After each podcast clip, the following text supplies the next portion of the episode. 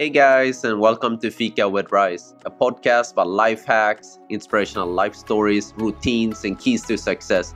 I'm your host, Frederick Van Hoen, and each week I meet some of the most incredible people in the world from self made millionaires, best selling authors, experts, and world class athletes. My goal is to extract their wisdom, mindset, tools so you can use them in your daily life, but above all, to inspire you. Let's get this Fika started. Welcome to episode 23 by Fika with Rice. This week we meet Jerzy Gregorek, the creator and founder of the UCLA weightlifting team, four time champion in Olympic weightlifting, which he still has a standing world record in.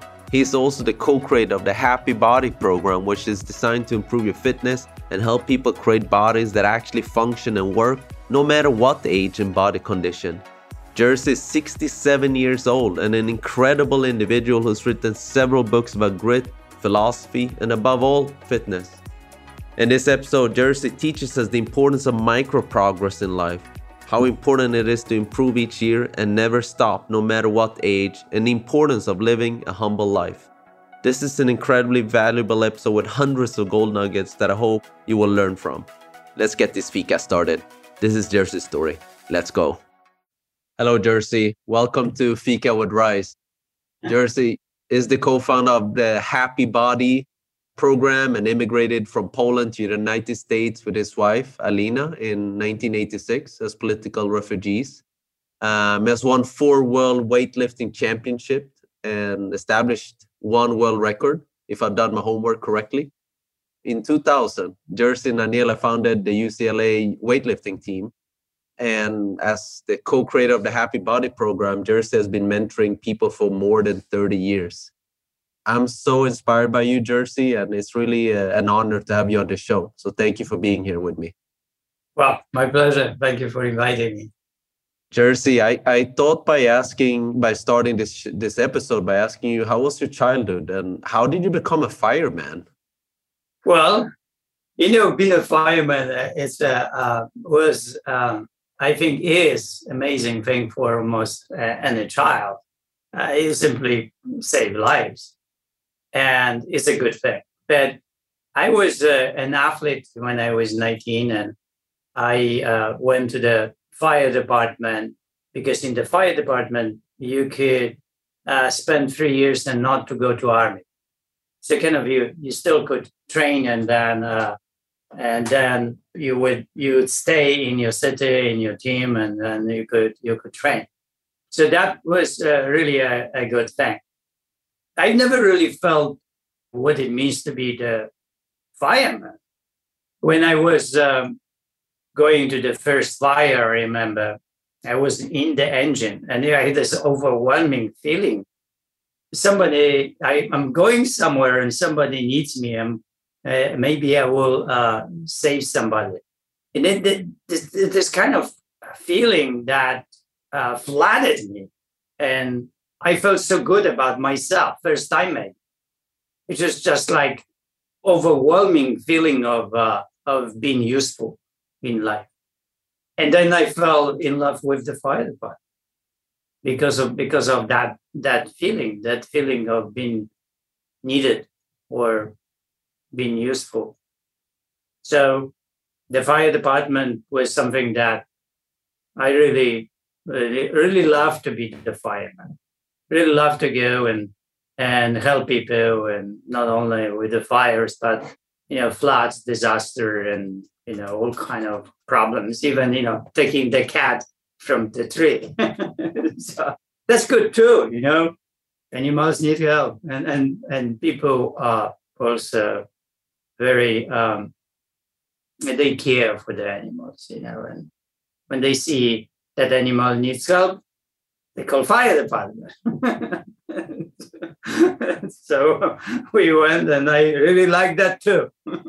Not only the you know saving people from extreme danger, but also you know helping them with small things. So Jerzy becoming a fireman was sort of like your way to escape the army then is that correct yes. if i understand yes. you from yes. so it was it was not a voluntarily choice it was just a forced choice in order to to avoid the army if i understand you Yeah, well, yeah, it was the way out. Uh, out of yeah, avoid the army and the fire department was something that I could uh, go and and be in service there for three years. And after three years, I was free. I didn't have to go to army. So that's that's what it was. And um, since I wanted to train weightlifting, that would help me to stay in the city where where I was and then keep training. If I went to the fire department, the the army, I wouldn't be able to train. I would be somewhere else, right? How did you get into weightlifting, Jerzy? Because was that's how did how was how were you how did you get the inspiration for that? I was uh, uh you know when I was in uh in 15 years old, I I was really good. I was uh really good at math and was good in uh in physics, chemistry, all the science was really awesome. I really like it. So I got myself into this best high school in Poland in Stargard.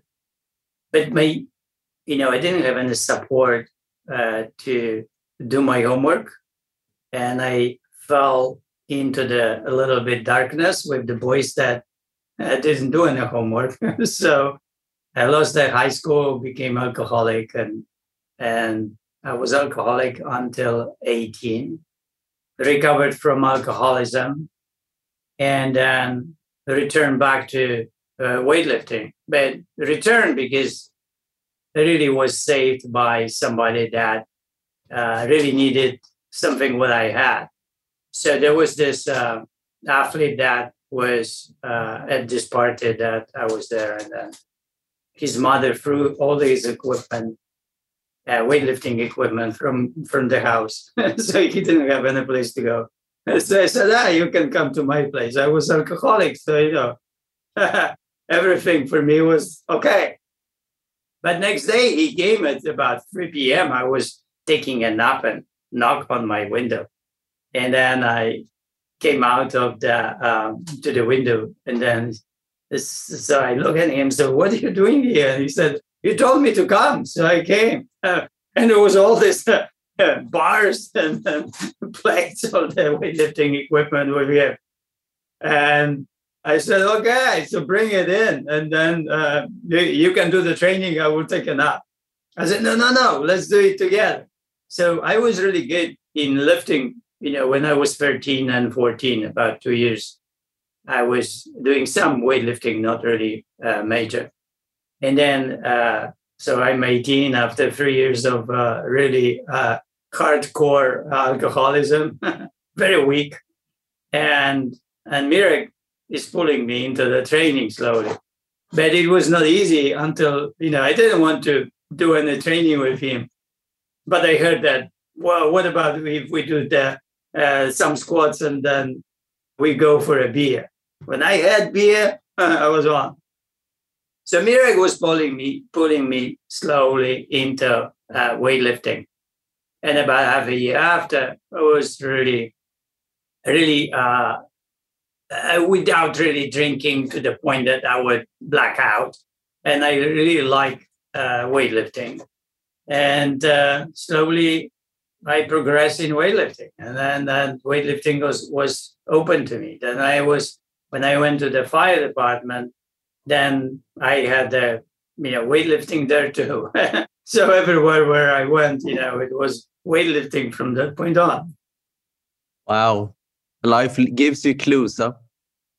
Well, I would say life happens to you.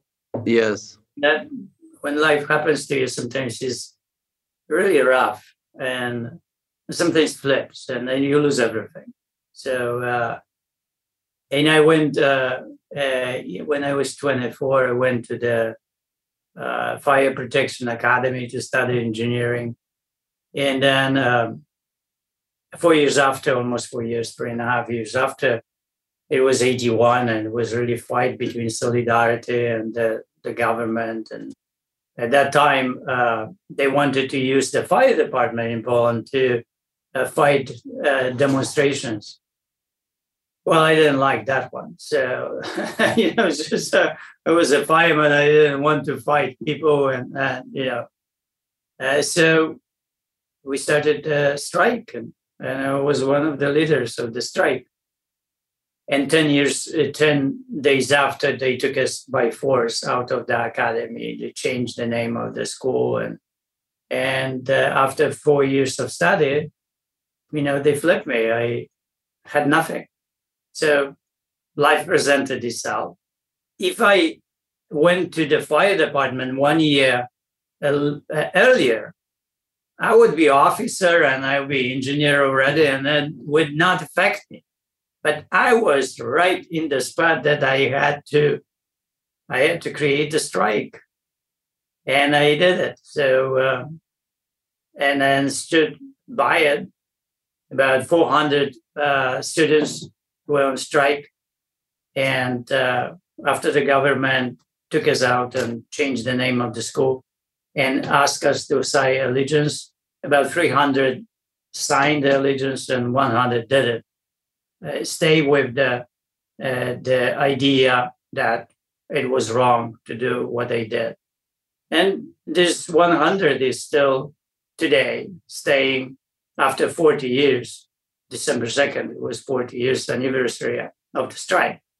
And they they still stayed with the that amazing idea that you you are not going to turn us into the uh, police, right? Or you know, uh, we are the the fire fire people, and then we're not going to fight, you know, people.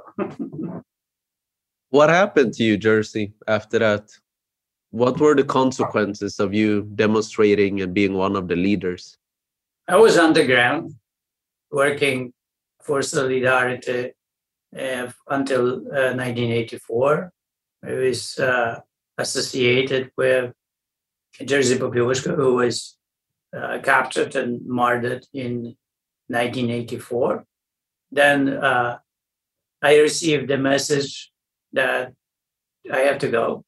Otherwise, you know, I will be uh, also, you know, in danger, my life. So I decided to go to Sweden. Living in Poland was tough because I always loved Poland. So it's not like I wanted to go to US. Poland was always the country. It, it, there was something in Poland that I really loved to be there, and and uh, and people and the way. I guess you are born if you are born in the country that you like everything. Even today, when I go to to Poland, it's just amazing Poland is free and is dealing with its own difficulties like America does. And but it's free. It's free to make its choices. It's it's free to make uh, its uh, own way. I like in general what I see in Poland: the growth, the progress, the uh, stability, consistency, ability to adjust to the the West Western minds and and and keep uh, working with micro progression and building a better country. It's beautiful. Really like it. I, I'm I'm I'm honored that you know that I fought for that country, which Poland is today. And you arrived in the U.S. and mm-hmm. you arrived yeah. from Sweden to the U.S. Uh, yeah, I went to Germany first because, and from Sweden I couldn't uh, immigrate to US. Okay. Not, not a NATO country, so I had to go to Germany, ask for the political asylum there, and that's what I did.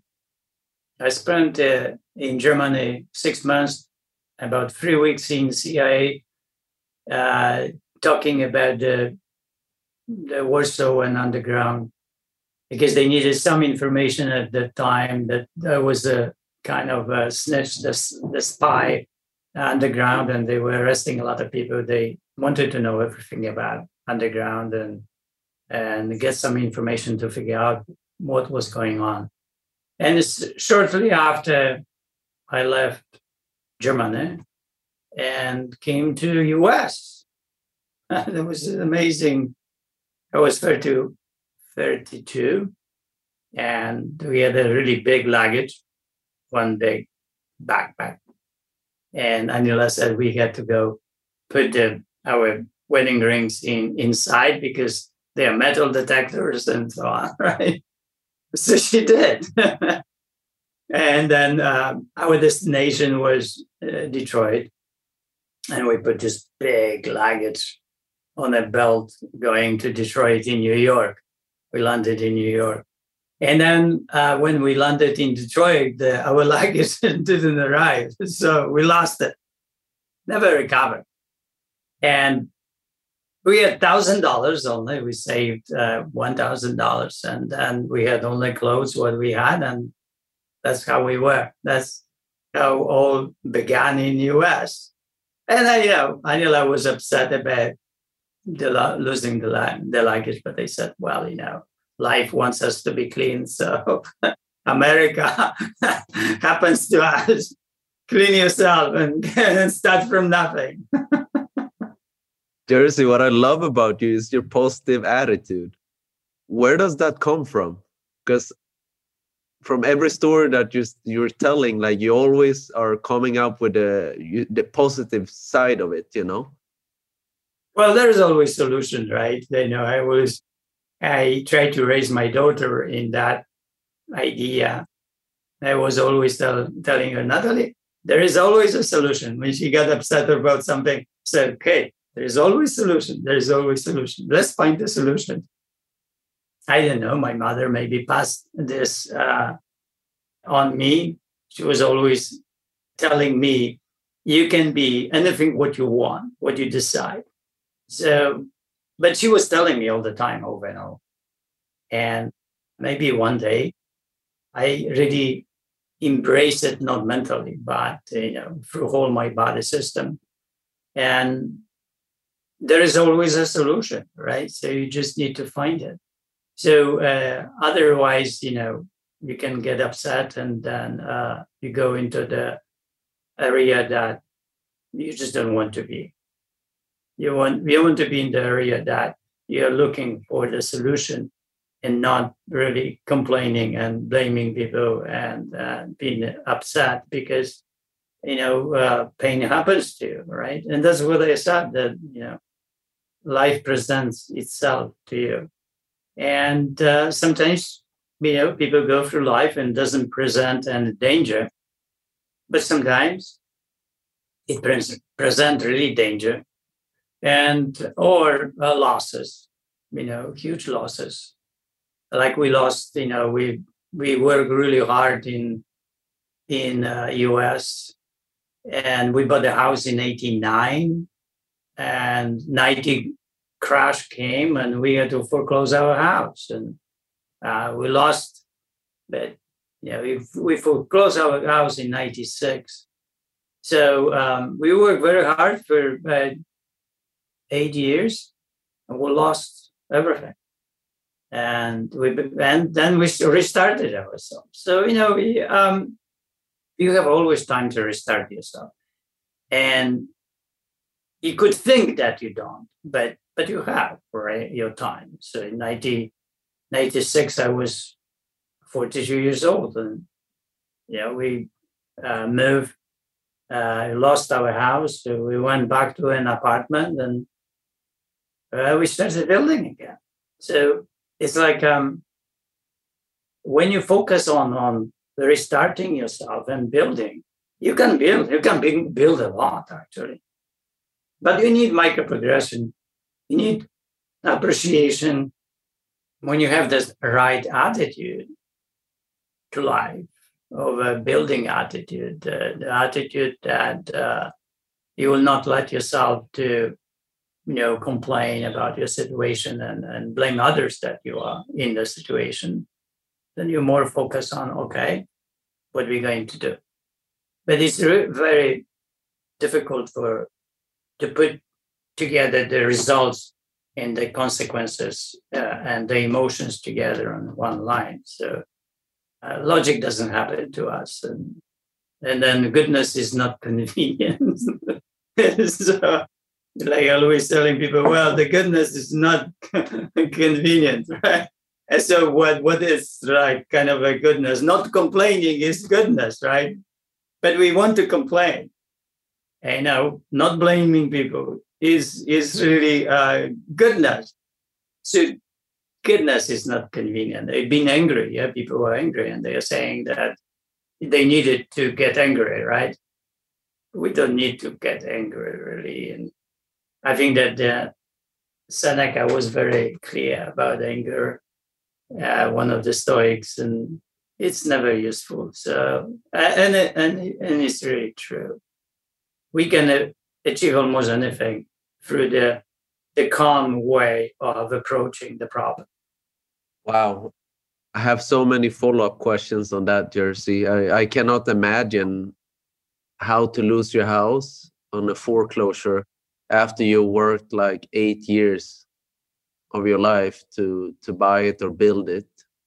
And you, also mentioned about negative people. What would you tell someone who's going through a rough time, somebody who's const- constantly negative, somebody who's constantly seeing life from the long wrong lenses, so to speak? What would you tell that person?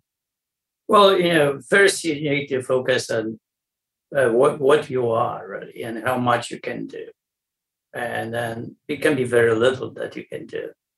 And you we we usually focus on the big world, and then uh, like Marcus Aurelius said, you know, we we suffer more in our imagination than than in reality the reality is there. It's like uh, no matter how hard that reality is, it is, right? So usually make it bigger than it is.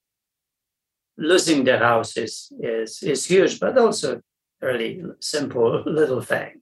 It's not like it's not everything, really, right? So you still you still have you and and your wife and and maybe your children, and then you, you will adapt you can find your way you can find uh, the work and then you restart yourself so the focus has to be on acceptance of uh, your situation and how much you really can do.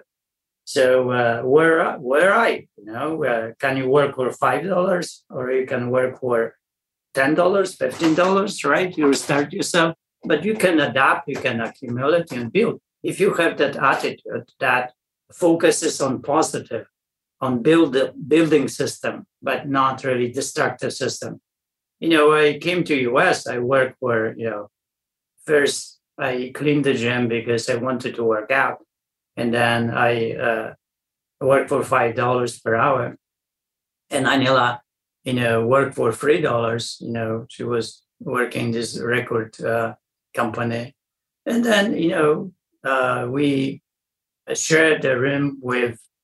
So I am I'm 32, right at that time, and I shared the room with somebody that was uh, uh, coming from Germany with us. So we slept in one room, Aniela, me, and my friend, and we paid for this three hundred dollars. So that that was our start, and then uh, slowly when we accumulated a little bit more money, we could go and rent ourselves a, a one room somewhere else.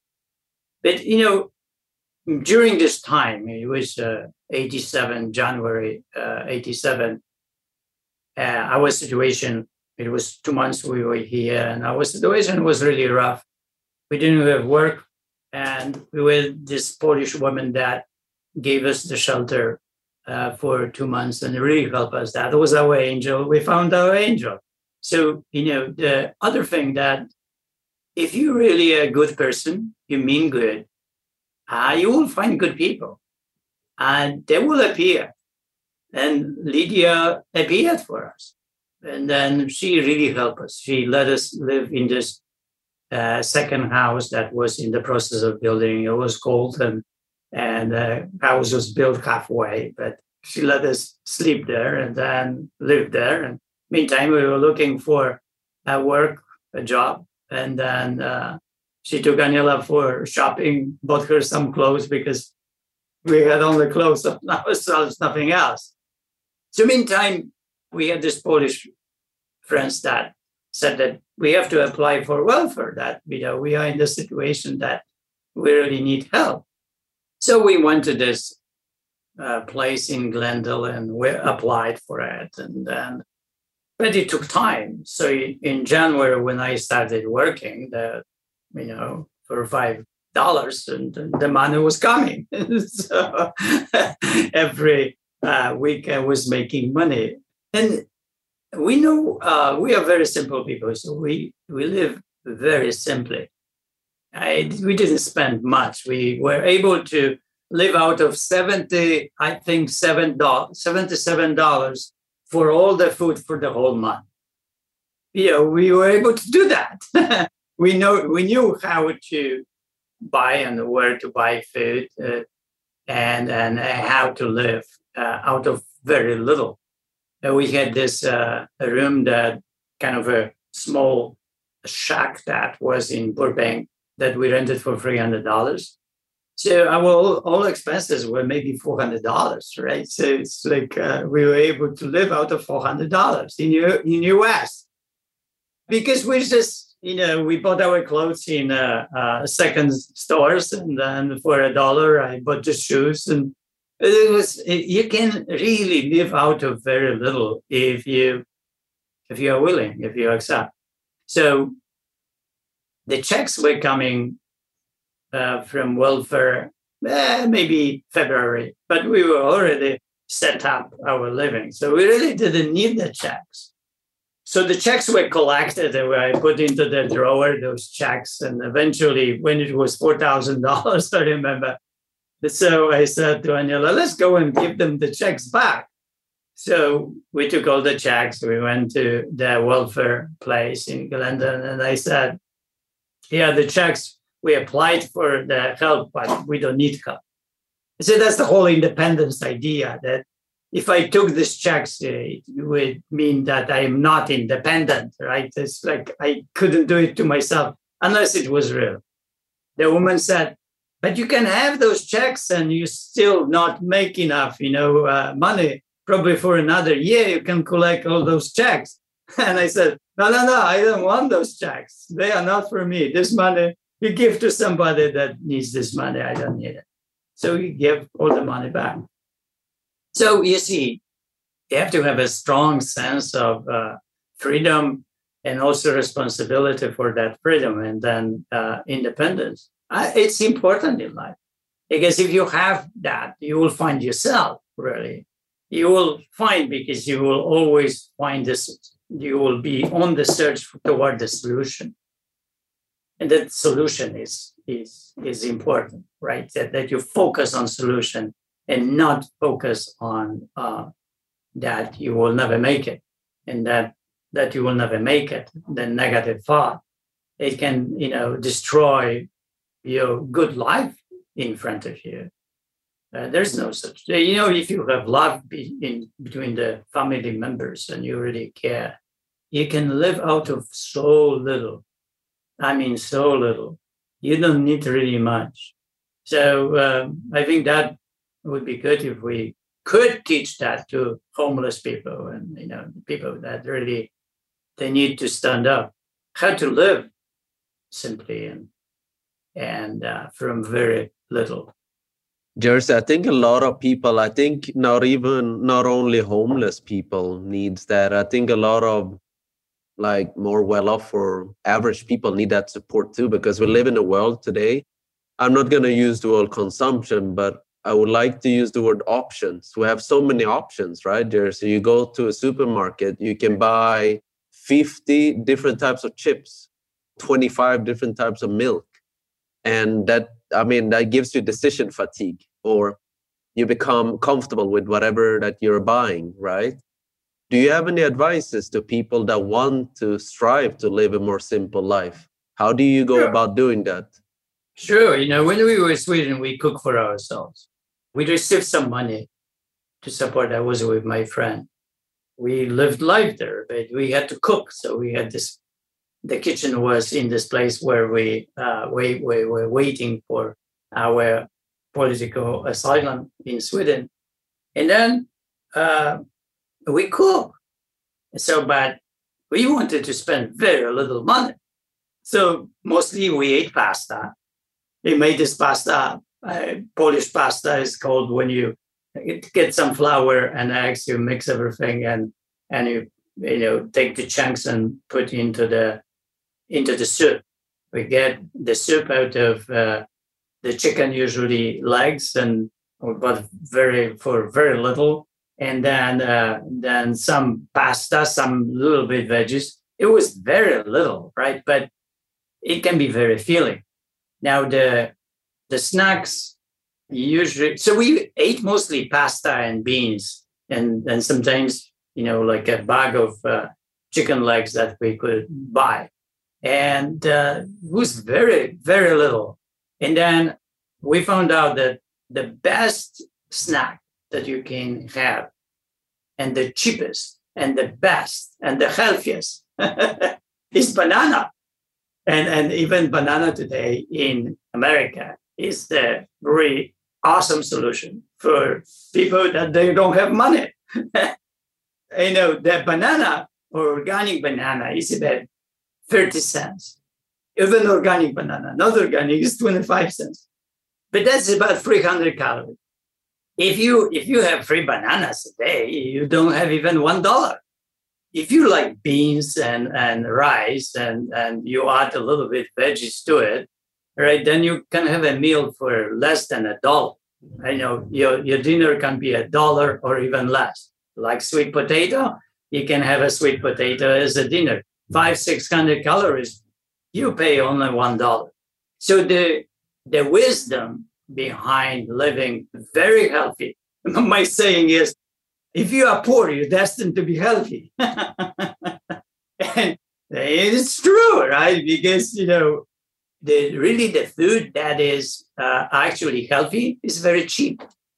But we want the food that is not cheap. It's like is a potato chips, right? When you take potato, you pay maybe 50 cents for it and you can have really good meal out of it.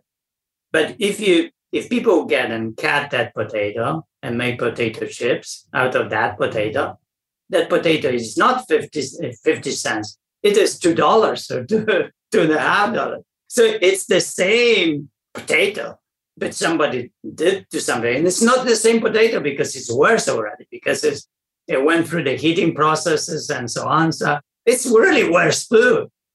It costs more and it's worse food. Okay, there's no logic at all in it, but it really, I think society needs help. Really, the uh, people really uh, hooked up like uh, what you said on choices. They make choices that they jeopardize their welfare, but they don't put this together. Some somehow people don't put together the consequent the the way of living and the consequences and the results of that way of living. You know, you know even Socrates and, and Zeno, you know, when they were around other people, they were extremely negative. It was very difficult for them to to sustain the self control and self resistance to uh, wrongdoing. So, you know, it's uh, we we really need help. We need help of uh, constant talk. I think talk is good. Like the podcast, I know that a lot of people listen to podcasts and and it can be the trigger for okay, I will go and check if Jerzy he's right about that, or he's just he's just blabbering, right? Jerzy, you mentioned Stoicism three times already. Spoke about Seneca, Marcus Aurelius. You also mentioned Seneca, uh, Socrates. How important is Stoicism in your life, and how did you get into that? I think that they had a really great um, uh, philosophy of life, focused more on uh, being a good person, uh, as well as controlling yourself, being calm. And I think that, you know, that everyone is a stoic in a way because stoicism is really four, wor- four words control yourself and be virtuous, right? So, uh, virtuous and self control. Okay, now, uh, virtuous is all the, the good things that, you know, is in it's it's the part of our character, like patience and kindness and goodness. These are the virtues in life. And you know, if you uh, focus on be virtuous human being, it's a lot of easier to live life. But it is like it's not convenient really in life to be virtuous. so we fall uh, into the society's uh, trap, and society is trapped already as well. We kind of uh, started with communicating as children and crying because we were hungry. When it was the time to drop it, we simply didn't. And this communication became, you know, complaining. And then we kept complaining and trapping ourselves and not recognizing that complaining is a very negative feeling and, and places us in a position of not independence, not taking care of yourself. And, and we fall into that trap uh, instead of, you know, focusing on fighting for independence, fighting for freedom, and not accepting the help if you don't have to. If you have to, right, you make your decision. But you know, you need to stand up, right, in, in life. So work on it. And when you stand up, give it back. So it's a kind of you know constant work on yourself and your place, your situation. So you know, everybody, the hard choice is is different for everybody in different time. So it's not really the same thing. What is easy for me can be very hard for another human being. Or what is really hard for me, it can be very easy for somebody else.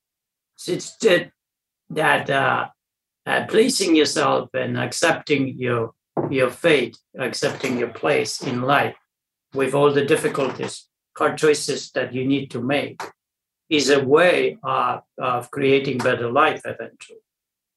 I remember this quote that uh, if I've done my homework correctly, Jerzy, hard choices, easy life by you.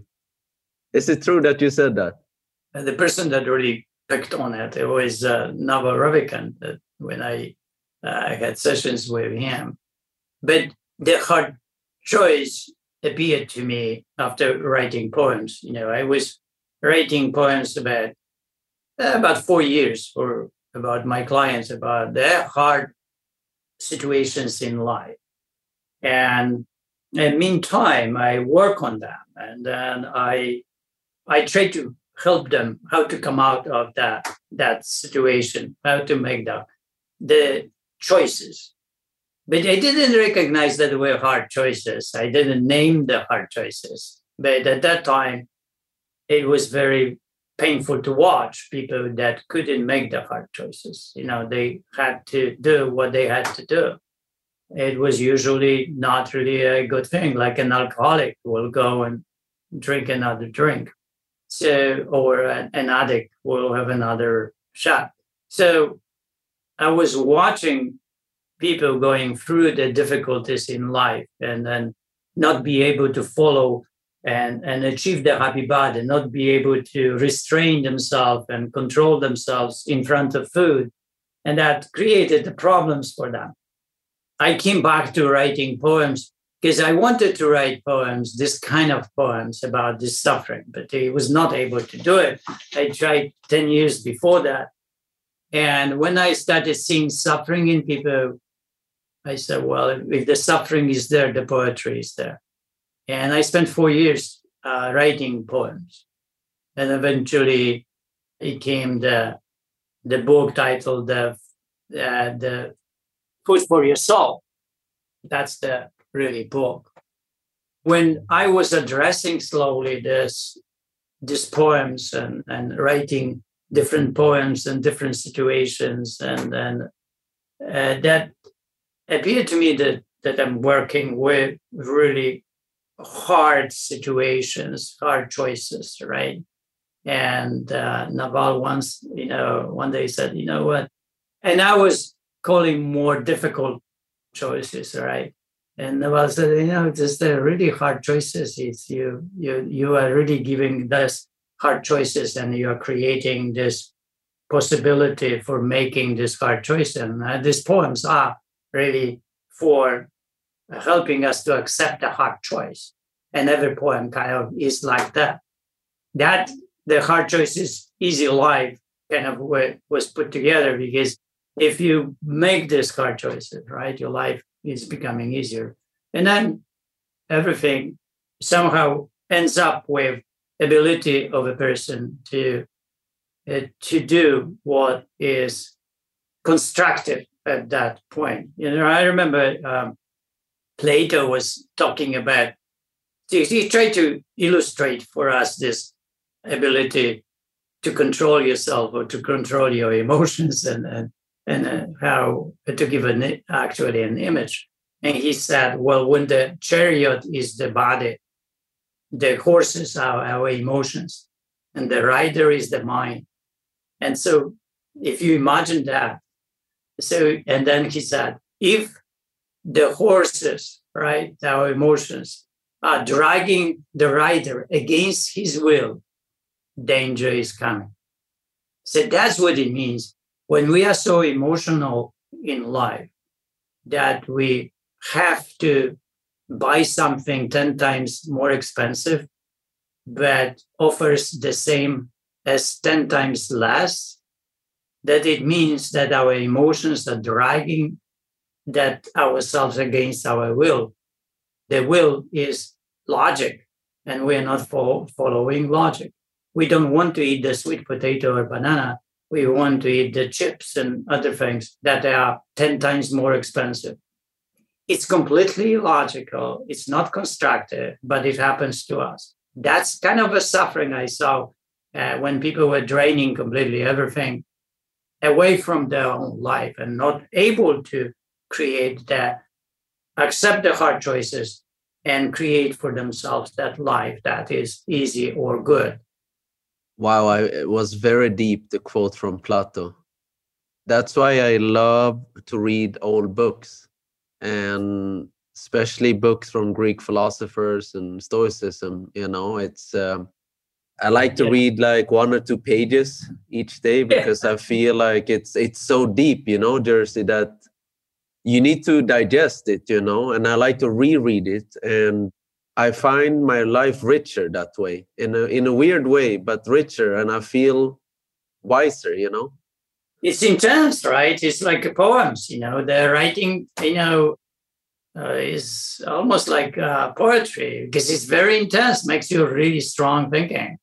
Think, right, about that. So what this poetry does, what poetry does, it makes you feel and think, and it both happens at the same time.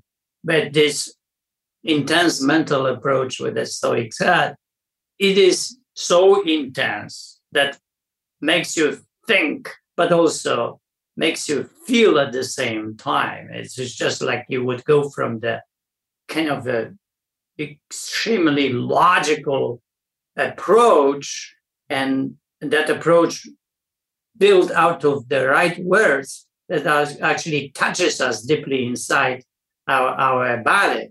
And that's amazing for me. You know, I, I read Seneca's letters. Wow, I started really getting in, it, it sends me like a poem into my life.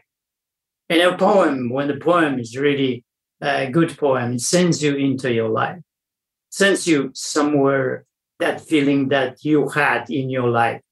It was this Buddhist Sonyam Rinpoche, and then he said, You have to tame your mind, right? Tame. You have to tame it, right? Because if you don't tame it, it's going to take you out of the cliff, like those horses. Danger is coming. So he said, the difficulties in this, you know, that's where the hard choice is. You have the mind to tame itself. Jerzy, I want to ask you um, a question about you were saying about accepting life's what life has given you and accepting your own situation. I think you mentioned it several times during this this um, this conversation. And I wanted to ask you let's say I'm a 55 year old man or 55 year old woman who's been eating wrong, like for the rest, for the, my entire life. I don't do any training or anything. What would you look for when you when you look when you if you were to meet me for the first time? What what what type of questions would you ask me, and how would you set up a plan for me?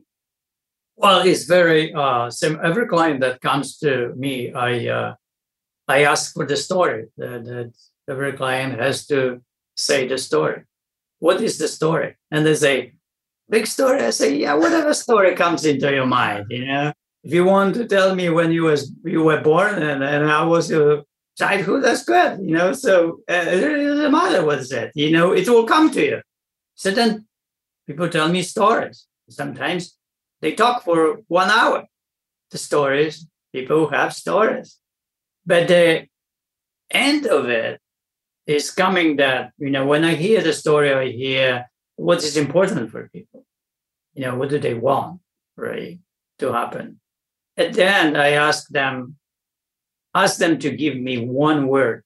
What is the most important thing for them to happen? What do they want? And they come, first they laugh and then they don't want to do it because it's really hard to do it. but they stay with it. So no, give me one word. One, I want one word. What is it? It's really hard. At, if I were a 55 year old overweight man or overweight woman who never trained yourself, it would be really hard. Yeah, because you know, you what do, what is it really at that age? What what you want, right? You want, you know, weight loss on maybe you know energy, maybe flexibility, uh, maybe kindness, goodness. So the work has to happen. But when the word that work happens, it is the beginning for the hard choices. We we can make hard choices for that work. So it has to something big. It has to something extremely important, and you begin there. What is it that you want? I mean, really, you want big. And when you spell it, when you say, it, then it gives the beginning for the journey of five years or 10 years to create that. Because, you know, another thing, you know, like uh, that goodness doesn't happen, you know, after three months or, you know, big changes do not happen over, you know, three months or half a year. And, you know, usually when I communicate to people, you know, we need three years, five years to create that. Are you okay with that? And now, and most people are. And if you create, if you give them a plan, if you give a plan to a person, and then you say, in five years, you will be a lot of better than today. And that's an amazing thing, right? So um, for some, maybe, for some, wouldn't be. But I have this 64 year old that came and he stood uh, where, like, at the table when we I was with other clients, and then he said, You know, I have to tell you something. Uh, and I said, Okay, what is it? Gib, Gib Myers, an amazing man. And he said, You know what? I came here, I was 64 years old. And today I am 76 years old. So 11, I spent 11 years with you. You mentored me, you coached me. And today, after 11 years, I'm a lot of better than I was when I was 64. I am 60, 75 or 76, right? And then he said, but that's not the end. I can do today things that I couldn't even do when I was in 20s. So I taught I taught him full snatches, and I taught him, you know, how to snatch, how to uh, how to do clean and jerk and pulls and and all weightlifting stuff. And he had two hip replaced and one shoulder with all of it was capable of full flexibility at 76. And now he's 79 or 80, came to me about a month ago, still doing full snatches. So I think that one thing is we need imagination and we need the proof that these things are possible.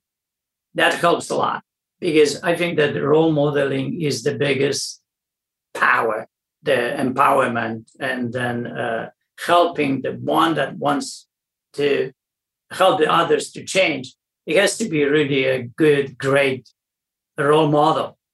So you know that's why I tell I tell people never hire a trainer that is younger than you. never, I love that. Never do it to yourself. when you hire a trainer, has to be older than you then that person is capable to actually find your existence, find your existentialism. Where are you? What is capability that you could have and what is not? When you look at you know at the whole picture of of people and the 55 or 47 and you know a lot of people you know have problems already when they are in 40s I had this uh, woman that was teaching aerobics, came to me, she was 44. And uh, she said, You know, until 40, I did my teachings, aerobics, and I had beautiful body. But after 40, I cannot do that. And I said, What happens? And then she said, I gain weight, I exercise more, I injure myself or wear myself out. And that gives me one week break from the exercise. I cannot exercise. Then I have a problem with the food. And all the cycle, you know, repeats itself. I said, well, you know, I think it's time for you to, you know, to learn the, to uh, embrace the wisdom of life, what the happy body is. And I can teach you that, right? And that you will know now how to create a balance in your life without wearing yourself, without injuring yourself, without beating the, the body down. The body is a beautiful thing, even in the older age, but it has its level or the capability, and you have to really know what is capable of. And then when you know that, you can train that to that 80% of the maximum, let's say, and you are in the really safe zone. But there is a lot that body can do actually do. when when you compare to what people are in 80 in 80s or you know 40s and 50s and 60s, when you know the records, when you know the capabilities, then you know how far they can reach. And usually they are very low. So that 64 year old man could actually improve a lot and become 80% of the world champion at that age, right? So, but it requires certain practice, it requires habits, requires, you know, plan, strategies on the way. The whole journey has to be set, right? If you, that's why, you know, we created the happy body to create this this skill of living this way of uh, knowing what is the existentialism we are we are in. What is our situation? You know when it comes to the the whole physical existence what do we need? You know can we get better? In what way? How much of it? So the whole thing, the happy body, was created to give people this solution to the lifestyle problem. Because you know, lifestyle creates a lot of conditions, a lot of problems that we end, end up to have. And these are there's the let's say high blood pressure or you know and other you know similar conditions. And then when there is a solution for that, so the happy body is the solution for lifestyle. If lifestyle creates the problem, lifestyle can solve it. That's the situa- situation here where I am, right? So if lifestyle creates the problem, don't try to get the pill and get rid of the problem, right? Because the the life simply saying, if you're overweight 40 pounds and I, I can cut it out it took it out of your body. I know, suck it up. And now you're you're going home. But you're going home with your lifestyle, with your brain that is 160 pounds, not 120. You're, you're 120 pounds now.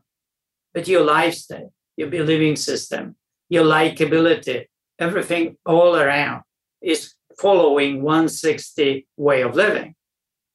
So if if we don't help people to think and believe we, if we don't create this lifestyle of 120 pounds, we cannot succeed. So we have to make a lot of hard choices on the way toward this 120 brain. And that's a really a lot of hard choices because there's a lot of emotions on the way, a lot of transitions, and a lot of micro progression, and it's time. If you have time, well, Seneca's first letter, time. So the time is given to us. And if we have time, we can make great changes. So it's like, you know, we talk about the 55. 55, okay, it's 55. Not old, not young, it's 55 years old. It doesn't matter, right? 55. Yes. The matters what matters that 55 can get better. That's what matters the most. So, and it could be that we want a lot. And if we want a lot, then it will prevent us from the journey. I have this father who brought, a, uh, brought his cerebral palsy boy who was 25 years old, barely speaking and moving, lethargic. And uh, he wanted him to be normal and he wanted him to be normal so badly. But he can create some kind of you know situation where the boy can go through but you need years, right, to create. So I started coaching this boy, and this boy slowly got more energy, was able to, you know, study, was able to move better, was able to go through elementary school, and was able to go through high school. And after five years, was accepted to community college. And the father watched the progression, the micro progression of that. And he said, Well, I understand now micro progression after five years. So, my advice to anybody if you don't have five years, means you're not really doing anything. So, first, if you want to do something, but it will take five or 10 or 20 years, you're really onto something. but if you don't have a plan actually that needs five years, what is it that you're doing? Probably not doing anything. You know, you are trading water. It means yeah. today is the same, but there is no really created any plan uh, for you know becoming better over time, uh, which would be probably the only approach to living a good life. Jerzy, I I um I love the the stories from your clients, and it's super inspirational. And you mentioned micro progression. Um, I've heard of it before. I'm a big believer in micro progression. I know there's a Japanese concept called Kaizen that also mentions micro progression. It's such a fast paced world where people want things, like you said, some clients want things in three months in one month six months. How, how, do you how can one monitor micro progression in order to stay motivated? Well you have to have a huge goals you remember the word that we were talking about? That's yes. your word right? Okay. It's a huge goal. Like let's say olympics is your goal right? And you know it will happen to you maybe in 10 15 years right it's a big goal or nobel prize you know, you want to win Nobel Prize. That's kind of a goal we are talking about. Really okay. good goal, right? So um, then means 20 years, right? so at least yeah, Nobel Prize could be 40 years, right? So so when okay. yeah when you have that, go ahead. When you have that, right, you create the plan to really achieve it. So the plan will have you know progress. We will have to have a progress. Let's say in numbers we can you know create this. You lift 100, 100 pounds you know clean and jerk is 100 pounds but the world record is 360 okay now you have 10 years to spread the time and then start progressing over time to actually achieve 360 pounds go to olympics and maybe you know uh, places out there so uh, uh, you create progress, right, over every year, and you spread that progress. and then uh, everything becomes difficult. So the time spreads toward less and less progress. And microprogression works that way that at the beginning is a little bit more and then less and less and less and less.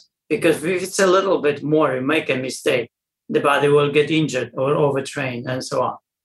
It's a very delicate system.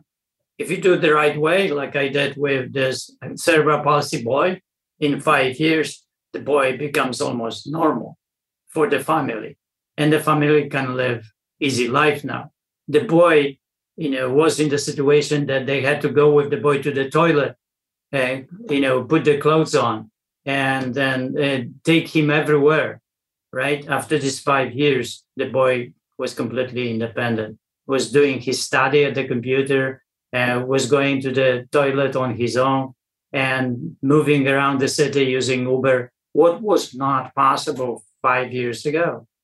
So the microprogression, if there was no microprogression, there would not be the progress for five years.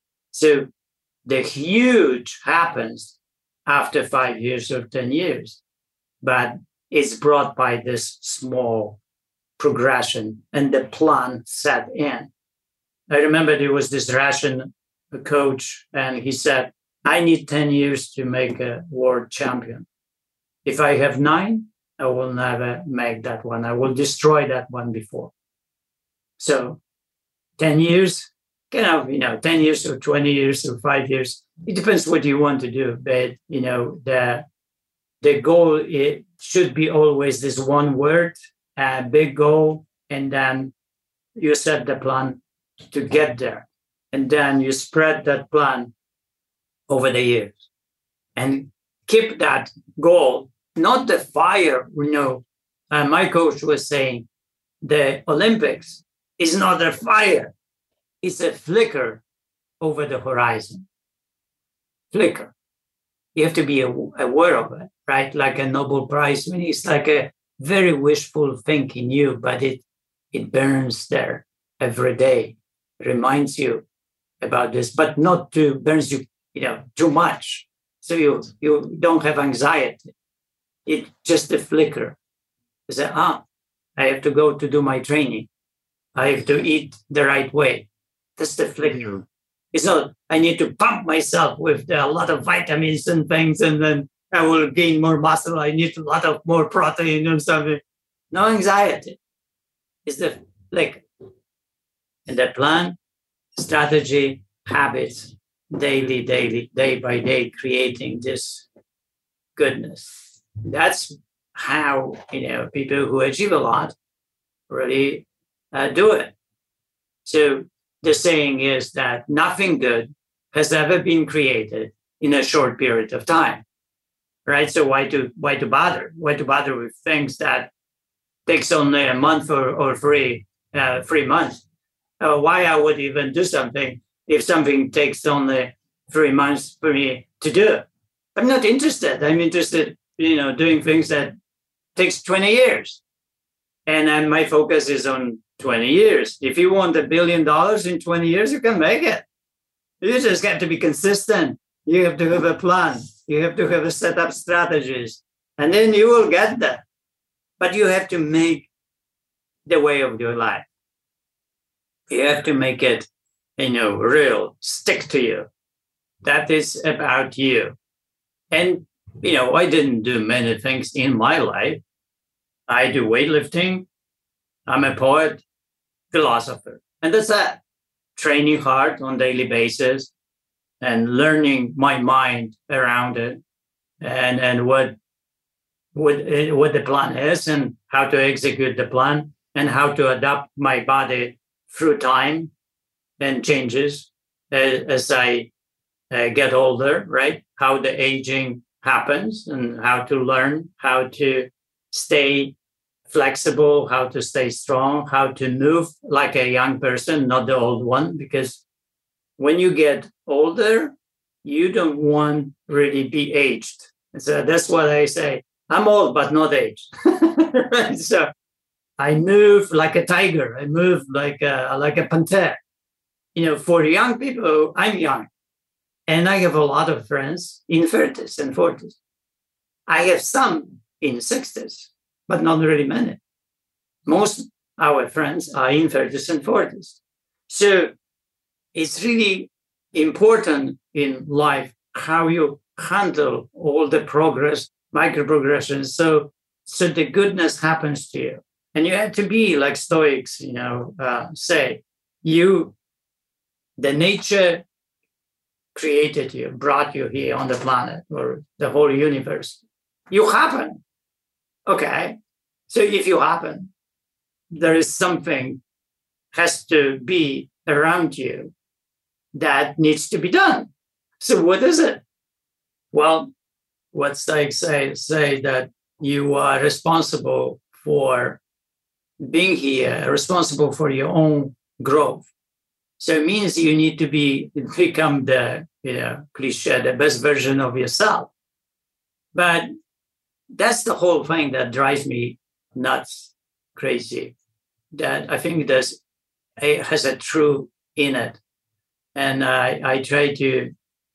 Uh, one day, my daughter was telling me that uh, why to struggle, why to become this, you know, constant growth and and you know just there is no reason for it, right? Ways there is. I said, well, you see, because you really don't know whether you could be the solution for the world, and nobody knows. So the planet is there. We know more and more where we are, and we don't know really who we are and what we could be. So we have responsibility to the planet that responsibility for our becoming the best of ourselves. And it could be that you could be the solution to the planet in the future or to the country, but you don't know. But somebody will be. That's the point. How would you know that that, that one in Kansas is, right? Or, you know, whether you or not, right? Oh, I'm not. I say, you don't know that. You see, and because we don't know what we are capable of and what is our really capabilities and, and possibilities and the responsibilities to that, for me, is enough. For me, is enough to work on ourselves until you know the day of my last day, and it's very exciting too. It's very uh, you know enlivening, very loving in a way too of yourself that you you constantly evolve evolve in many ways that's a good way of living Jerzy i wanted to you mentioned your daughter uh, natalia how do you inspire a child to do sports and well, how did you do it no, no, well, it's not so simple, right? She was exactly. Gymnast. That's why I'm asking. yeah, she she was a gymnast, and and uh, you know when she was gymnast, we would go with her, and your parent, your hard choice here is presented itself, right? I would need to pick her up at three p.m. and she would be in gymnastic for about four hours until about eight and then we come home traveling in the car 30 minutes. So it was rough for years. It was really rough. Gymnastic is tough. It, it takes a lot of, actually, it took a lot of uh, out of her this uh, possibilities to be with friends. And when others, let's say, when she was in seventh grade or eighth grade, they uh, her friends were going so you know, somewhere and spend some time, right? But she said, no, I have to go and do gymnastics. So it's in a way uh, robs you and gives you and robs you, you know, any kind of pursuit uh, like that, intense, intense, you know, takes away some things and gives the other things because of intensity. And then, uh, then she stopped gymnastics. And it was very difficult for her because she she lost completely her identity, couldn't find herself. And uh, joined me in Olympic weightlifting a little bit for about a year. And then now she is more like an artist, painter.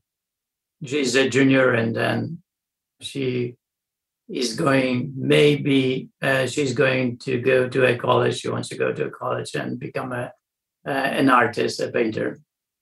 And that's fantastic. I, you know, I, I'm always for people to support people in whatever they are. And I told my daughter, right, I will always support your choices. And if it doesn't matter what the choices are, you have me. I have your back, right? so if you want a simple life, I will be there. If you want complex life, I will be there. I will be always. So, and there is always solution. So no matter how tough, you know, life becomes, you call me and I will be there for you. I will just drop everything and and come and help you. So it's it's important to pass that message on your kids that you know you don't get upset because they don't want to study medicine because they want to study something else. So, you know, acceptance again. You know, you want friends in life and you want your children to be your friends, right? How are you going to do it? And usually it's and not the way going to be because they will have their life. But if you are likable, if you live with them, helping them but not overwhelming them, not being in front of them, if you just support them, if you agree with with their choices in life and you support them in those choices and you create progress, right? If you can create progress, help with the progress, you have the chance to become a friend of your child. If you fight their way of life, they will reject you and they will go and live their life, and you can be left alone in your own house with your child living somewhere. It's a very sad story, happens to many of us. So if you are a parent, be careful. Be careful, you know, how with your own upsetness and your ego. Usually we have egos and we want our children to do something else, right? That they actually they want to do. Explore what they want to do. If it's good, if it's not a bad thing, right? I'm not saying that if my child would like to be an alcoholic, that I would be okay with it. No, I wouldn't be. But uh, but you know, if you have the situation that your child is, then you have to somehow connect to it to to pull out like Mirek was pulling me out of alcoholism. See, this that's uh, sometimes you know the life is very very difficult, and sometimes you know your inspiring is not in the right position. so you have to be careful how you engage with other people. And, you know, my client, when my clients come, you know, I'm very, I'm in tune to their life. I listen to their life and I listen to their struggle and try to see where the, uh, the acceptance is failing of the hard choices and create the ambience and atmosphere for days and weeks and months so they could accept the hard choice. Because that's the only way of progress. So not forcing others to do certain things but helping them to become. So the hard choice is theirs it's not mine to make. So it's a if you do that way if you help people that way they will they will embrace the hard choice and they will grow, grow out of it and grow with the hard choice. And one day, maybe one day, they will tell you, hey, oh, thank you. Uh, maybe not, but it's not important, right? It's, what's important is that you are there to create that space and the very subtle way in the mind that the mind is willing to lean toward the hard choice. That's a really beautiful thing when it happens, because that's the beginning, more self control, the beginning of progress, beginning of maybe creating a plan, maybe looking into life as a bigger picture. Jerzy, I um you're so wise and you have so many advices. And i think everyone by the way to all the listeners there who are looking to for this big big change in your life check out the, the happy body program by Jerzy. It's an amazing program but you have a lot of advices Jerzy. And i'm going to ask you for your advices to what would you tell all the 20 year olds 30 year olds and 40 year olds that are listening. so let's start with the 20 year olds. What would you tell them? 20. Well, focus on, you know, focus on education, I think. And, you know, focus on really education, you know, the, the college, you're in college or you're going to college, right? So, and be, take time to connect to professors or some one professor teachers that the college level, you know, professors really love what they do. And don't, so think about that life is not really so clear that subject is just subject like math and, and uh, professor doesn't matter. They matter, they, the teachers matter, mentors matter. So if you really love something at the college level, find the professor and try to become the you know apprentice. Try to tell the professor how much you love the math or chemistry or something. And that will take you to another level. And you will learn a lot of more. And you your, your college level will be will, your college you know time will be spent more productively constructively and a lot of more will happen than in a normal college. You will not waste your time just just to get the degree.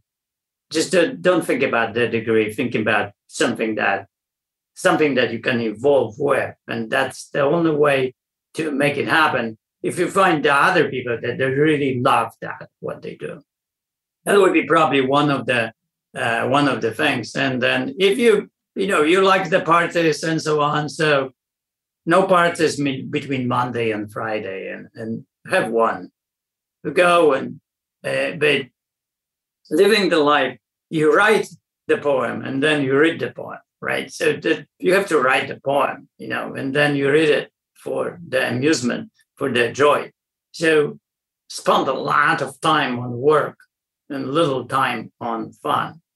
And then create this possibility for befriending teachers. Okay. So that's 20s. 30s? 30s now, yes. 30s is the children time, the work time, right? So, I'm 35, Jerzy, so I'm listening very carefully now.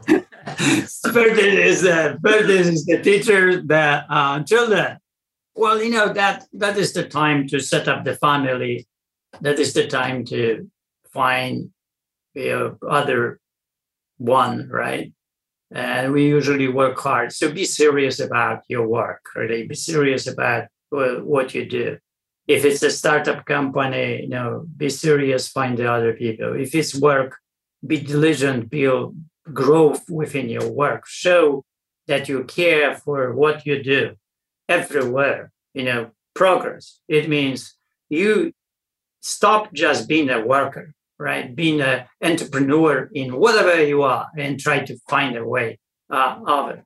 Sometimes I, I tell people that to imagine then you say, I say, okay, you are a receptionist in a dentist's office. You come there, you work, yeah, you you receive the the phones and things and so on. It's it's a normal thing. But you look around and you see the shabby place, uh, not really nice to be inside. So you decide really to do something about that. You talk to the dentist that you want to paint here, you want to replace this furniture. So people have more pleasant. Then the dentists don't care really much. They will give you a little bit money for it. You know, you and you create this ambience, the space of pleasantness and you create and then more people will come and then uh, uh, want to be in that place and they will like the place they, they will send others right So you you are uh, the receptionist, but you are not really receptionist only. You're the part of the whole thing, and that's how you show yourself. And the dentist will come and say, "Hey, well, it's amazing things you are doing here. Wow, you know, thank you. We'll give you the raise. You know, here it is." So you see, at that time of the work, don't become worker, become an entrepreneur. You know, become the the person that that cares about whatever you do and make it better. Create possibility for better. One of the things. The other thing is the relationship. This is the time for uh, maybe to have children, and if you decide that you work uh, on yourself, actually, how to be a parent. How it's like it's just the time when you have children. Is is the time to understand one thing that children really will become your life. And you know, you have to be okay with it. It's the hard choice. So you you kind of uh, this is time to live for your children and to to give them what they want and and, and create this goodness in in the family. So you, you become a family man, right? And not really children are not the objects that live in the in the family. My parents treated me like an object. Streets, you know, street was the, where I grew up. But you know, I watch uh, a lot of families how they care for the children and they how devote their life as parents to raise the children. They kind of limit the life of their life before, and they start really existing as a family. So uh, when you're ready for the family, then then you're really ready. Thank you, Jerzy. I appreciate the, that. Make decisions, right? And you know, uh, children would be good to have. It's time for the you know being getting married, or you know, if you want to, to have children. That these are the the thirties are the best times, and also for women when they join us on a journey, they are today the the time is usually late 20s, early 30s, right? The best time for a woman. And then, uh, so you are 35, uh, let's say your woman is uh, five uh, years uh, younger. Uh, you, you are in the spot of getting married and having children. So this is this is the time. Thank you, Jerzy. Yes, I got married uh, in 2016, so it's been five years. And my, oh, okay, you did it already. so I got one checklist there done. Um, and my yeah, my wife is six months older than me, so more or less the same age. Okay. And Good. and I am becoming a father in about one week. Wow, so, that's good. Uh, You're on time. Thank you, Jerzy. well, congratulations! You, yeah, we did it. Thank you, Jerzy. Good. So I'm gonna, I'm gonna listen to the other advice to to not treat my child as an object and to to support them and embrace the change in becoming a father and to live for them. It's gonna be a big change. So thank you for Before, that advice. That's good. Before I go to the Fortis, Fortis are really great years, and the Fortis are great years too, and 20s as well. You know, every 10 years is a different time zone. But, you know, I had this uh, friend, a painter from Poland, and he he said, you know what? Yeah, I understand the ages this way. You are in teens, you don't know who you are in 20s, you really start getting what the world is about. in 30s, you work very hard. In 40s, you still work hard. In 50s, he said everything should be on the table for you. If not, you messed up. And he said, that is the time to become a mentor, you know, to start being mentor for other people. You start giving back, right? You went through and 56 this is the time to become a mentor for people it's to give back it's not thinking thinking about the whole world the planet and not really like in 30s you think about your children But in 60s, 50s, 60s, you think about the, the planet. So 40s, coming back to 40s. Yes. 40s is the time where in the 30s, actually 35, the aging begins. So the when we are from zero to 18, the life really makes you better, whether you like it or not. We we get taller, we get stronger, we get you know better. And between 18 and 35, when you analyze all the athletes, they can compete against each other and anybody can win. During this time, you know, also this is the best time of our life. We have children or we go to Olympics, we create incredible things between 18 and 35. And we are equal at that level. After 35, aging begins. So it means that we start deteriorating. So we become, you know, less powerful over time. And every five years, when we analyze athletes like sprinters or weightlifters, those who break records, right? In swimmers, you know, like master swimming. And then we can see after five years, they, the records go down and down and down. So this is the time to think about in Fortis how you are going to live life forward, finding the uh, finding the program, the system, the habits that would help you not to age, but to get older. And there is a lot of power that can be achieved and sustained. So this is time to figure this out in Fortis uh, when it comes to the body and how to live a good life from the perspective of the body. When it comes to one thing I have to talk about is the wealth, how to accumulate the wealth from the 20s and going forward. So, you know, whatever the money you have, you start accumulating. The money accumulations of money is a normal thing. So finances is a normal thing. You know, put a hundred dollars a week or hundred dollars a month into the compound uh, way of growing wealth and keep it growing because you know you will need it when you have family and these are the maybe hard choices because you want to spend this money going to restaurants and things and so on right but then uh, it's that uh, delay gratification is one of the you know hardest uh, thing to learn in life if you want to give to give yourself a gift, that would be delayed gratification. I mean, you're creating in life something for later, and then when you have it. So, you know, fin- finances is one of the things. The other is the body. How you will have that body when you are older and older and older. And you know, we live longer, and we want not only to live long, but we want the quality of life right? We want to uh, live with the fun and enjoying skiing and and and surfing and uh, you know traveling when we are in 60s and 70s and 80s. Just enjoy it, not only existing and barely walking, but having that life that is uh, is the quality of life, not only long.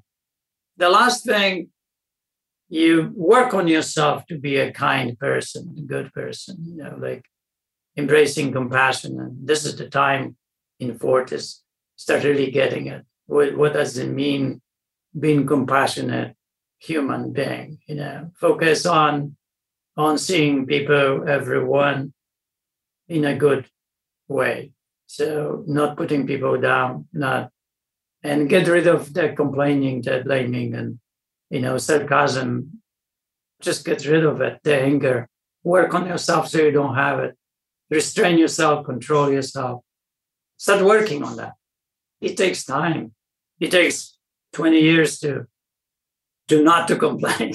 so, so, so, you, you you start the process in I think Fortis, you know, a lot of people that come to my place today, they are in Fortis and they ask me about one thing. They want one thing and they want guarantee. So they want live long, they want to live long a healthy way, They want to be happy on the way. They want the plan for it, and they want guarantee that it's going to happen. it's, it's, a tough sell. The, the happy body is a perfect thing for you. Right? Yes. but, but you, you, you, in a way, you have to learn how to enjoy life, enjoy every moment. The present moment is important for you, and the present moment life only exists. It, it doesn't exist in the past or in the future. It exists only one now. Now. Yeah. When we talk, that thing only exists. And if you can live the life that you exist in that moment, that you have the joy throughout your life.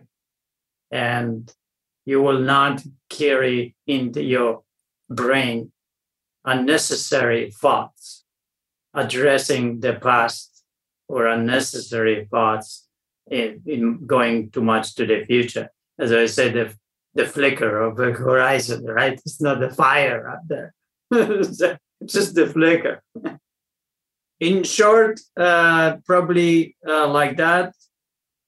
The fortis, fortis is the time to really think about the second body. Is the beginning.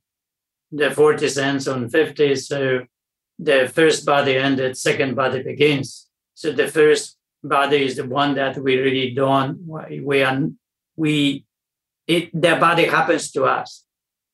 So it means that we are doing whatever we're doing. Our body is, is going with us everywhere, and, and we're just not aware of actually taking care of it.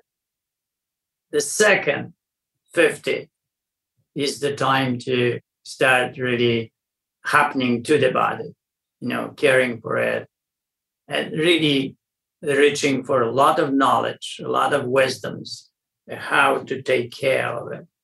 So you can have the sustainability of good life, uh, long life, and quality life, and you know, happy life. You know, the the one element, the last element that we didn't talk is about happiness. Happiness is something that everybody wants, and there's no way that you know you could ask a person and say, "Okay, I will make you very rich but you have to be miserable. so, would you go for it? Would you go rather be poor and happy? Everybody, you know, will choose poor and happy. So the one thing is that whatever we achieve in life, whatever it is, and so on, right? It's not really so important as our attitude and happiness, and that happiness is a, available for everyone. It's our way the mind is at that moment. The hard choice is uh, how to create that uh, plasticity of the mind that actually not only knows what's right, but believes in. It. You know, it's not really scared of dying or, you know, don't, it doesn't have the fears. And then is accepting any situation that is very hard situation in it. And it's okay with you know it's like uh, the mind picks up the day and starts working on it. As i said the attitude is an important factor here the most important because we want to be happy. So it's really in spite of really everything else we want to be happy. We want we and we want to go to bed close our eyes and and have this empty mind that falls asleep. And if we have, you know, kind of guilty mind, or if we have negative mind, if we have the mind that, that wants too much, too many things too too fast, or we don't like the past, and so on, then the mind will create this uh, way of living for us that is miserable. I love this quote by Bruce Lee. He said that his biggest goal in life is to have peace and harmony and right. it's very underrated i think a lot of people when they when you ask them okay what's your biggest goal Jerzy or what is your biggest goal they always think about something materialistic you know but they're never thinking about something inside them but if you ask them if you ask them you know the question, okay, I will give you that, but you will have to be miserable. so nobody really wants to be, uh, you know, miserable. Nobody wants to be unhappy. So the happiness definitely is the biggest thing. It's just, you know, very cliche in a way, yeah. but uh, it truly, when you think like a philosopher or a poet, happiness is big. It's the biggest thing for us nothing is bigger than happiness. Nothing. It is true. It just matters the most for us. And whatever we do in life has to be somehow pursue, not pursue of happiness, but pursue of things that actually can materialize the happiness. That's why Stoics believe that virtues are the, the way of living life and, and working on them. And the side effect of virtues is that happiness. So you see, coming back again to you know that embracing the the good quality of qualities of life you know virtues would be uh, the pursuit of life learning about virtues learning about goodness and and working on yourself to become a better person that is the way toward the happiness I agree 100%. I was on um, I was invited to be a guest on a podcast last week and I was interviewed by two two guys. We spoke about success and they asked a little bit like what are my advices after building a multi-million dollar business from being very young. I've been doing it for over 10 years now. And I told them that one of my superpowers is kindness because I've always been kind because I believe that the bad will always fall. And seeking wisdom you know I, I, think that's something my mom always told me Jerzy that's why i resonate so much with you and what you're saying. She always said that always tried to i mean the word she uses was wisdom instead of virtues but she was saying that right. always strive to be more wise always try to be a good virtue, person. right? Yes and and it's really hard when you're 15 16 because you want to be the tough guy or you know or when you're 18 even you know or when you're in university but i think kindness is a, it's a superpower and trying to be wise and seeking wisdom. Yeah well but to appreciate kindness you have to lose things like you know we lost things and lydia you know help us to live life in america right like yes. you really learn so there's people that really lose things, they can see kindness, you know, uh, easier, recognize it, appreciate. When we have things yes. and we don't need things, you know, it's really hard to find the kindness unless you yeah, that person. I remember Tim Ferriss asked me, what's success to me? And I said, you know what? Success is like when you sit to a dinner with other two people, like two couples are sitting to a dinner and having good time and they laugh and then you know time flies right? And they like each other. Everybody likes each other. There's no really grudges. There's no negativity. There's no putting down anybody. There's no need for shining. There's no thing for egos and things and so on. They're just having good time. And i said you know now imagine you have these dinners you have 10000 dinners and you die so in a in a way, the uh, your life is built out of those dinners, right? with your family, with two people, with four people. But creating a situation that four people like each other, right, in four different ways, that's an amazing thing. And spending time together means like you have good friends and you have friends that you feel good next day you know, sometimes we have, you know, dinners with people when we have hangover next day. That's not a good story, right? For ourselves. But if you create friends like that, you feel good during the time when you actually are with them. And then next day you feel good also. That's you are successful. You are very successful in life. so, I love that, Jerzy. Thank you for sharing that with, with me and the audience yeah, and, that's why you know somebody uh, told me you should write the book, you know, um, dinner dinner with friends. it's a it's a good topic. It's a good topic, Jerzy. yes, but at the same time, you know, like happiness is so subtle that yeah. it very easily simply not understood and not really see how big it is actually.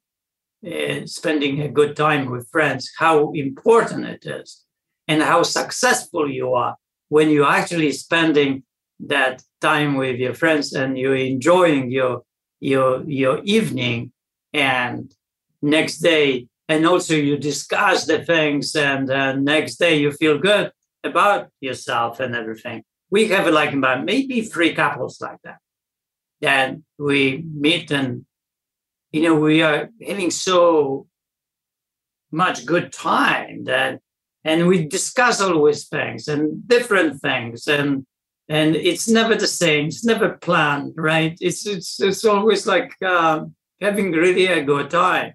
And some are professors from stanford and some are uh, investors and it, it's, it really doesn't bother really because we when you start meeting each other and you find these people that you can live like that well what's more to us in life think about it. that dinner can be in a shack in Africa. That dinner can be on a boat for billion dollars, right, with helicopters, right? That dinner can be in my house, that dinner can be in your house. But at the same time, that dinner doesn't have to happen that way. It can be miserable dinner. It can be the dinner that is not fun at all. So it really doesn't matter, you know, of the where the table is and where the food is and what kind of food and who serves the food really the four people are having a dinner. They can have dinner with potatoes, like, you know, uh, Van Gogh's Potato Eaters, right? The painting.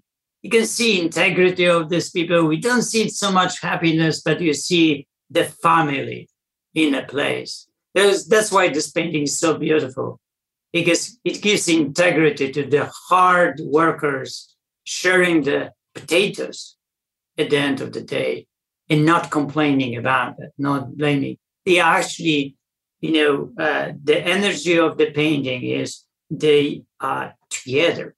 They are together. They are bonding with that moment of being as a one unit, one unit. And that's how this painting, that's why this painting works. That's why it's so beautiful. It is hard to watch, to see but at the same time, the love is everywhere in that painting. Jerzy, that uh, reminds me of I don't know if you know what the blue zones are in the world, but it's certain yes. zones in the world. Okay, amazing. For those that those listeners that don't, it's where um, a certain big concentration of people that that live above hundred years old me and my wife were obsessed about that. We bought books, watching like YouTube documentaries, documentaries. We all that's what we talk about during lunches and dinners. So we went to Sardinia, not oh, once, oh, yeah. twice the last two years, and um, we went to network. We went to like let's look up and let's meet some old people and let's talk to them. What's the secret to their the happiness and what's the secret to the longevity in life? And they said exactly what you're saying Jerzy. The community so friends and family. They said a lot of walking. So they would walk from 10 to 20 kilometers a day. Very slow. Okay. But constant movement yeah shuffle like kind of good good life right and number three uh, homemade food you know, the uh, yeah, the, the kind of like the happy body was created to be like a gardening, like an exercise system that would be this walk, this gardening, right? Not a really big thing, but really exercise, but not really much, right? But the good thing about what came out of uh, what you said is that you actually want to ask people how to live long life, that they're actually 100 years old. and it's really the funnest thing is that when I watch people, when they are in 30s and 40s, and they are t- t- telling people how to live long life. Uh, especially MDs, right? And then And it is just completely, are you, what's going on? yes, the, the best way to learn that, you go and talk to people that they are under so oh, like with this trainer who is, you know, 20 years old and, and coaching somebody who is 50 or 60 years old. Yes. Doesn't have yeah. completely sense. It's illogical. It's not going to work no matter what. Yes. So here is the same thing. Yes, to learn to live a long and good life, you have to find people that live long and good life. And from them, you can learn that because they are they are the the ambience of that what the good life is and long and good life. It's amazing. I watch this too. You know, like I'm really uh, inspired by people that they have zest. They have this thing. They they are 95 or 100 and they are digging and they're repairing the the the fence or something. So wow, that's amazing. They also like in the championship, you know, they come for Masters uh, Olympics and they uh, uh, can be 100. I saw this 102 years old sprinter, you know, when he was sprinting. Amazing. Just like, wow, right? It's like you want to live a better life, right? You need those role models. Yes, absolutely. Actually, you need to actually see what's possible and be thankful that they are there because if you find them, what a gift. You know, my gift was, you know, when I was in Melbourne, I competed and Charles Henderson was competing. He was 80 years old. When I saw what he was capable of, I said, wow, if I was eight years old and I could be like this, that would be amazing, right? So amazing. He clean and jerk the weight higher than his body weight at 80 years old. You go to the gym today and you will not find people in 20s. Maybe 1% of people will be able to do that. In 20s, 30s, no matter what they are. Here you have 80 years old capable. So that gives you, you know, the idea. You know, I always live the idea if one could do it, I can do it, right? And then it's true because the belief, of course, is the opposite that, oh, this is the world champion. I cannot do it. No, no, don't, don't believe such a thing. We are at least past everyone everyone is capable at least 80% of that world champion and 80% is awesome. And then what what what you know in the happy body is is that we are teaching people to reach for this 80% not the 100% but the 80% 80% is everyone is capable of 80% of the best. So having this gift of people that give us this image what is possible. It's it's it's it's something that is is the most important in our life, really. It, it that's why the role modeling, I think, is uh, is is important, and you know we should li- live the life that you could be a role model. You see, it's like uh, when I deal with old people, the old people have the danger of being forgotten. So when they live life, at certain point, they are not needed. So they retire. When they retire, they need it even less. So when they have families and families like them, so they can be around. So my message to the old people is always, you are responsible for being needed. So whatever it is, but you create uh, through your life the the possibility to, that somebody needs you. And if you create that that you will be with other people. But if you abandon that idea then you have the risk of falling away from people and living the life alone and lonely being forgotten. So when we go through the time of retirement and so on, we have to create some kind of wisdom, something that young people would like to hear, like you want to hear what I say. I'm, you know, 67 and I went through a life, right? And then if I have something to offer, you listen to me. But if you have nothing to offer, forget about. Right? This is important for all the people to to work on. Uh, and I see sometimes, you know, some people accumulated money and now they lend money and then engage in startup companies. And they can be 80s and 90s and they are really engaged. And uh, the money helps them to get engaged. My way of life is more I am or wisdom, you know, professors, you know, they, they can be 70s, 80s, and still they teach, they teach at, at universities. So my message never retire. You never retire. And never think about retirement at all. You know, you can accumulate the money, but you know, you create the, the way of life that you really you don't need it. So it's like because you you will never retire. And if you do that, that you will keep your brain young. As soon as we retire, then we uh, end the possibility of the mind that is not engaged and is not struggling uh, of not really facing the hard choices. It, it, it goes into sleep and it becomes slower.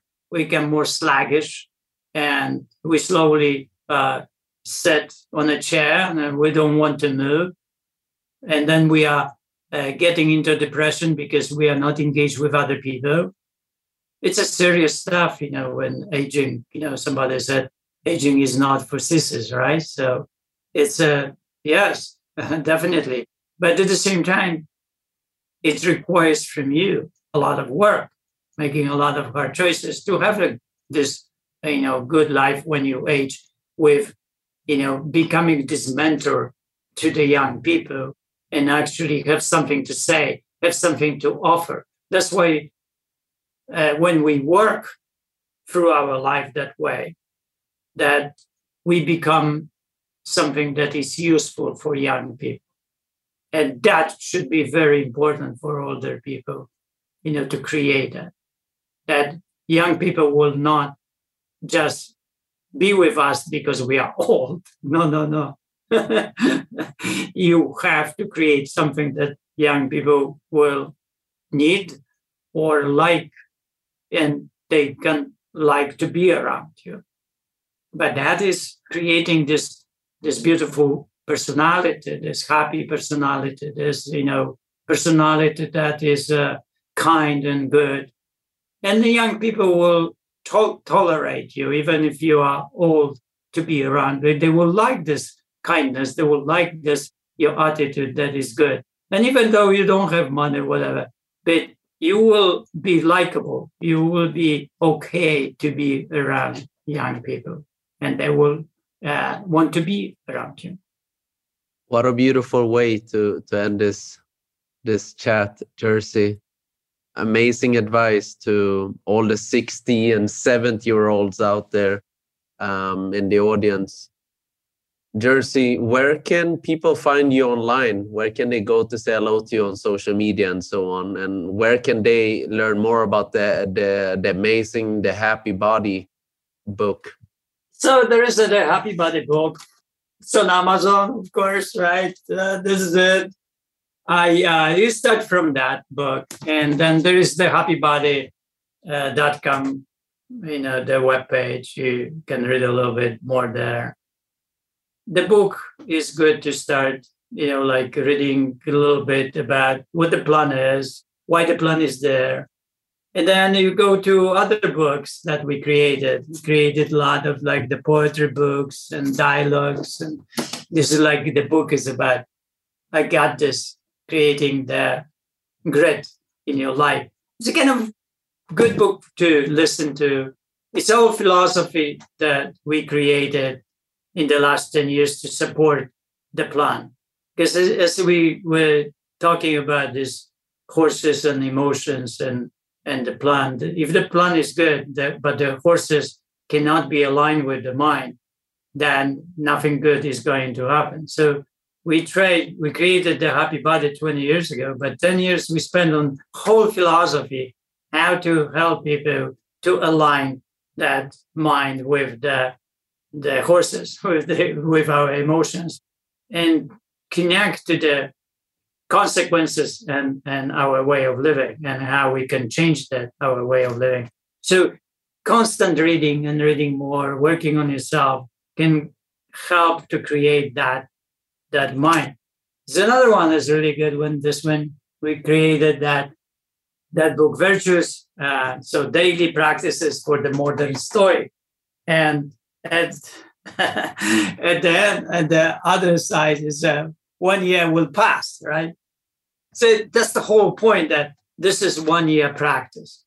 So every week you practice with a different virtues. There are 52 virtues in the book.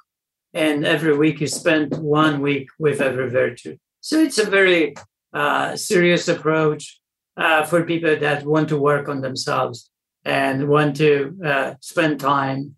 They're serious like you, and they understand the wisdoms that is important. And wisdom, like your mother was was telling you, it's an it's an important element in our life. Happiness is important element. The joy, the pleasure, you know, all of it is important. Living long, but with quality, not living long and being stuck in a chair. It's a lot of uh, uh, philosophy around that needs to be more and more created, I see, and more and more passed on. I read thousands of books and I meditated and I fell many times, you know, when my life flipped. And, you know, but it has to be somehow in life the, the consistency of working on yourself to become a better person. And if you are irritated because of anything in life, just go open the book and start reading, reading poems, reading uh, philosophies, uh, or you know, go to the kitchen and make soup. It's like focus on those things that they are, they can bring you back to what is simple, what is that that where you can connect joy to that that simple. When I wash things, I'm happy. I'm washing the the things and you know the dishes and I'm washing the dishes. I'm not really becoming something else. When I wash dishes, I wash dishes. When I make soup, make soup, peel my carrots and onions and make soup. And when I cook soup, I it's cooking. You know, like when I eat soup, I eat soup, right? So it's but in every moment that whatever you do, you can create this pleasantness, this kindness around. And you don't have to, you know, suffer because you go to the kitchen because you have to make soup. When I saw one day my wife upset in the kitchen, I said, not going to eat dinner today. I, am up. I said, what, what are you talking about? I said, you know, you are making the dinner, but you are upset. It's like, you know, what's going on? And she said, well, you know, I did so I said, well, okay, so you don't have to do the dinner. Let's just go out and then eat. But I'm not going to eat if you are not happy in the kitchen. Right? You have to start there. And then after a moment, she understood. I, yeah, I said, I, I got it. Yeah, I understand it. So I love that. You know, it's like it's like you have to help each other, right? Yeah. That you, you don't have to put up with a person that is irritated. Mm-hmm. You can talk to that person that is irritated. It doesn't have to be, it doesn't have to do things that way. So it's the, the whole thing is a constant, constant helping each other and constant helping yourself really to evolve to become, you know, a better person, create better world, better society, you know, better planet. Who knows where we are going, right? But you know, wherever we are going, we know what the goodness is. We know it. You don't have to define it. We know it. And these are the virtues of, of our life. And once we have it, once we know it, once we need to cultivate more and more of it everywhere in every direction of our in any way we can. Thank you, Jerzy. What an amazing way to end. I really appreciate your valuable time and is I've learned so much. It's been really inspiring to to hear from you. I'm sure our audience as well.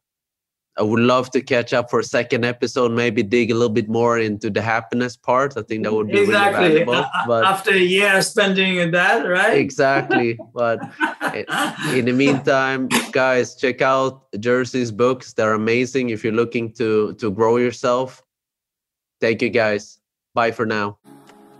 Thank you for listening to Fika with Rice. I hope you enjoyed the show.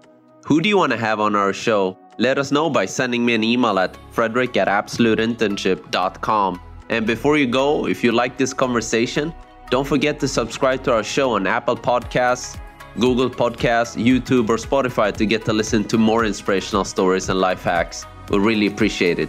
See you next time, and much gratitude for listening.